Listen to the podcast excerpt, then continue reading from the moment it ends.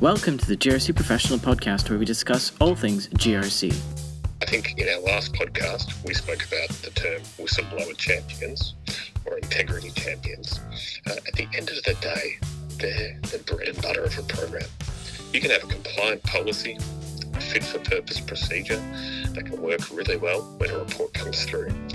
But uh, many times we, we note that these integrity leaders, these champions, are the ones who make or break a program at an organisation. Welcome to the GRC Professional Podcast. I'm Kwame Slusher. I'm the editor of the GRC Professional Online and GRC Professional magazine. And today we have the CEO from Your Call, Nathan Luker. Hi, Nathan. How are you? Kwame, how are you doing?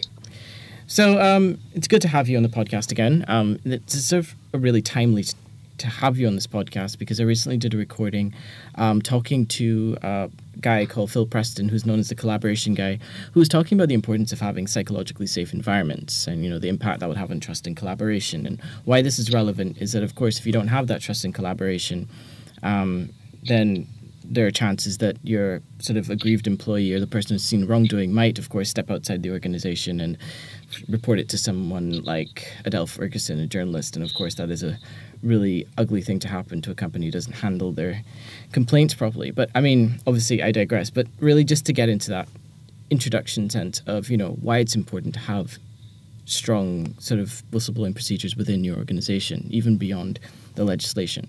The last time we spoke, um, obviously we were talking in the context of the whistleblowing amendments, but it just which had just passed the, the lower house at the time, and I guess what would be interesting to know is months on, what conversations have you been hearing um, in terms of whistleblowing and implementing whistleblowing procedures within the organizations? How have conversations changed? It's a great point about psychological safety, and maybe we, can get to that. And it links in nicely to uh, uh, the policy work and our response to legislation. Um, in terms of conversations changing, uh, we've seen nothing but positive uh, embracement of, of, the changes and, and, the policy requirements uh, that's been outlined by ASIC um, and at organisations of all sizes. What's been surprising is the some of the organisations who do not qualify for uh, the new legislation and the requirements under uh, that legislation in terms of, for example, having a policy, having it fit for purpose, and having it well trained the organisation are still using the new uh, the new legislation, I guess new standards in a way, as a north star, mm. as a best practice uh, type of perspective, and that's incredibly pleasing. So, in a way, the bar has been lifted for organisations across Australia, even those with 30 people, uh, or 20 people, or up obviously into the thousands. In terms of how it's changing, I think we're seeing things in terms of uh, plain English being used within policy. Uh, a little bit of allocentric uh, behaviour by those writing policies, trying to understand stakeholders from the stakeholders' perspective of what information that is crucial for them to understand when they need to report, either as a bystander or a victim.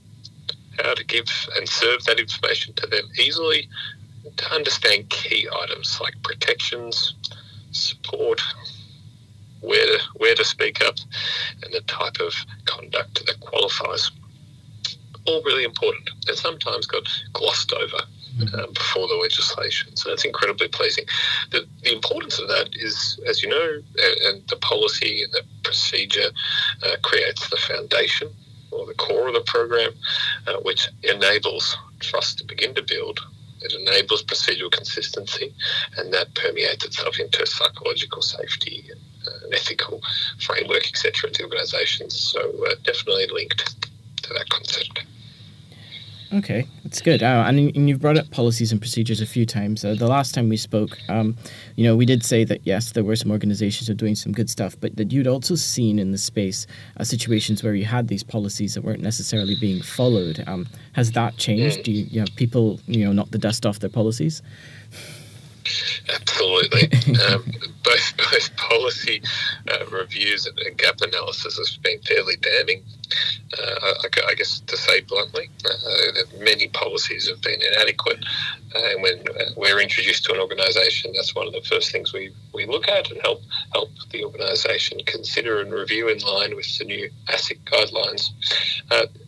Uh, the intention is always there. The, the intention's generally positive to want to create a good program, but there's a, a, far greater understanding now of what's required to do that. Generally, what uh, results with that process is an understanding or an appreciation of the complexity of these programs uh, and how getting them to work out of the organisation over the long term is incredibly difficult. So, as a byproduct, um, training senior executives, the board, and what is termed eligible recipients uh, as being one of our fastest growing uh, services for, for, obvious reasons. Um, but uh, a little bit more depth to understanding your roles and responsibilities as an eligible recipient, obviously the penalties uh, that can apply for, for uh, inappropriate action or activity in relation to confidentiality and the like and also understanding how to procedurally consistently investigate in procedurally consistent fashion, I should say, uh, when a matter comes through the program uh, and maybe received by someone in the organisation uh, who is outside the whistleblower committee or whistleblower officer committee. So that has definitely been a trend. Right. And obviously, you know, back to that sort of policies and procedures and enacting them, have you, you know, obviously we, we hope that the policies and procedures are adequate. Have you seen any situations where the policies and procedures might not really be the right fit for that organization or might not meet the issues at hand? Those days are, ending a little bit with people putting uh, these policies under greater scrutiny and there being clear guidance.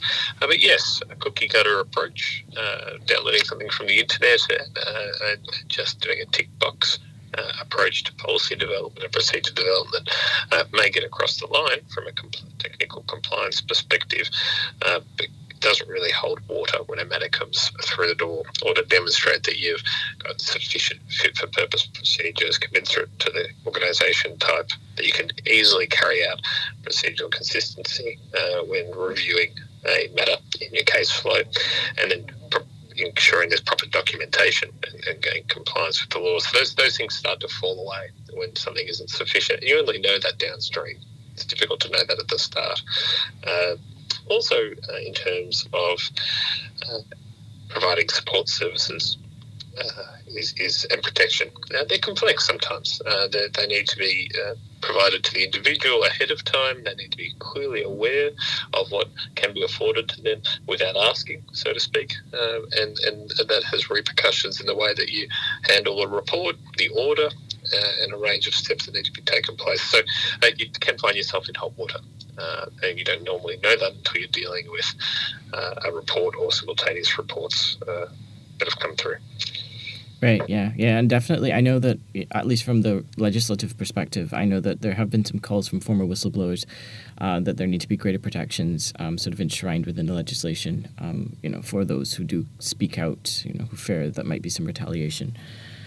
Um, yeah, that, that's exactly right. And, and you used a journal journalist example earlier they're called emergency disclosures. And one of their functions, their purposes of that being there, is for organisations who qualify for the legislation to take it seriously. Uh, uh, uh, uh I'm sure that most most individuals would want to be able to speak up to their organisation, and no doubt they listen, they keep them safe, and they respond. Uh, it, it, it, sounds simple, but can sometimes get uh, uh, mixed up and not be the case. And then that allows you then to activate that emergency disclosure under a range of qualifying uh, items uh, that need to be satisfied. Uh, but this has been developed to be robust. it's been developed to, to, get noticed and to ensure that organisations embrace the changes and ensure that it's activated ahead of 1 January 2020. Excellent. So I guess I'll look to the future now. Um, you know, what you know, obviously your call and you do a lot of work in that sort of whistleblowing space and helping companies build these processes in there. Um, is there anything coming up into the future in terms of what you'll be doing to help um, entities, both you know, non-profit um, or public entities or you know anybody who's covered by this legislation or just looking to do the right thing. Yeah, absolutely. So this being our core service, uh, we're a whistleblowing service and have been for you know 15 years. So uh, this is what we do, and we're, we're, we're very focused on uh, both types of stakeholders: the individual, uh, treating them compassionately, with care, but also providing a rigorous, robust service to organisations to be able to receive the facts quickly uh, and seamlessly while protecting the individual's anonymity should they choose to remain anonymous. So we're heavily focused on that and doing it better and using technology to enable that as well. I think some of the things for us is ensuring that organisations have access to compliant and best practice training for their eligible recipients. Uh, I think in our last podcast, we spoke about the term whistleblower champions or integrity champions. Uh, at the end of the day, they're the bread and butter of a program. You can have a compliant policy, a fit for purpose procedure that can work really well when a report comes through. But uh, many times we, we note that these integrity leaders, these champions, are the ones who make or break a program at an organisation. They need to ensure that their covert actions of them personally, uh, to use Dr. Simon Longstaff's uh, uh, terminology, how they act in the shadows, mm-hmm. so their ethical behaviour, is crucial to the lifeblood of the, the, the program, of your Speak Up program. Uh, so we, the West, we're focusing a lot of our attention there, both in terms of technology and tools to enable them to make good moral choices that are in line with their organisation's preferences and the law, but also to help them understand, uh, to identify issues when they when they come up on on uh, uh, through the service, sort of like an iceberg. Mm. You, know, you, don't always receive it; doesn't just get, get landed on your on your plate in a nice package of misconduct for you to go and follow some steps. They're complicated. They happen at the same time that BAU is occurring for your, your standard uh, job position. Uh, you need to go through some uh, risk assessment, data reasoning. There's a whole range of things you need to do. Um, many of these reports are mixed conduct types to make it even more complicated part of the report may not qualify for a whistleblowing uh, a whistleblowing matter, and part of it may and may. So there's different uh, uh, specialists within the organisation need to be called in. It's an incredibly complicated position to be in as a whistleblowing officer or an eligible recipient. So into the future, we're helping detangle that, simplify that process to ensure that people can work safely and compliant in a compliant fashion. Uh, Yourcall's also working with many clients uh, in a range of, uh, I guess, uh, uh capacities to build uh, speak up brands mm. and programs. So to detach, to attach their whistleblowing programs to the culture of the organisation and to enable their leaders to demonstrate they have a zero tolerance to misconduct. And if you speak up, you're safe and something will be done about it. Now, we play one role. We're one spoke of the wheel within that goal and that vision. Uh, and bringing that to the forefront of the organisation and getting it out of the shadows, as you said, so the policy isn't collecting dust, moving away from just that whistleblower word and helping us be part of the discussion, those psychologically safe discussions, uh, and, and then allowing that to occur is, is uh, one of our key priorities over the next 12 months with clients. All right. Well, hopefully in our next podcast we could shine a light on some of those shadows and sort of have a look at you know investigation processes and you know once that complaint has come through and it does qualify as you know a whistleblowing complaint, um, how do you go about investigating it? Um, I think that would be the next question. That oh, that'd be brilliant. Yeah. Excellent. Well, thanks a lot for your time, Nathan. Thanks, Tommy. We really appreciate uh, being on the show again. Thanks. This podcast was a production of the Governance, Risk and Compliance Institute and the music was produced by Rob Neary.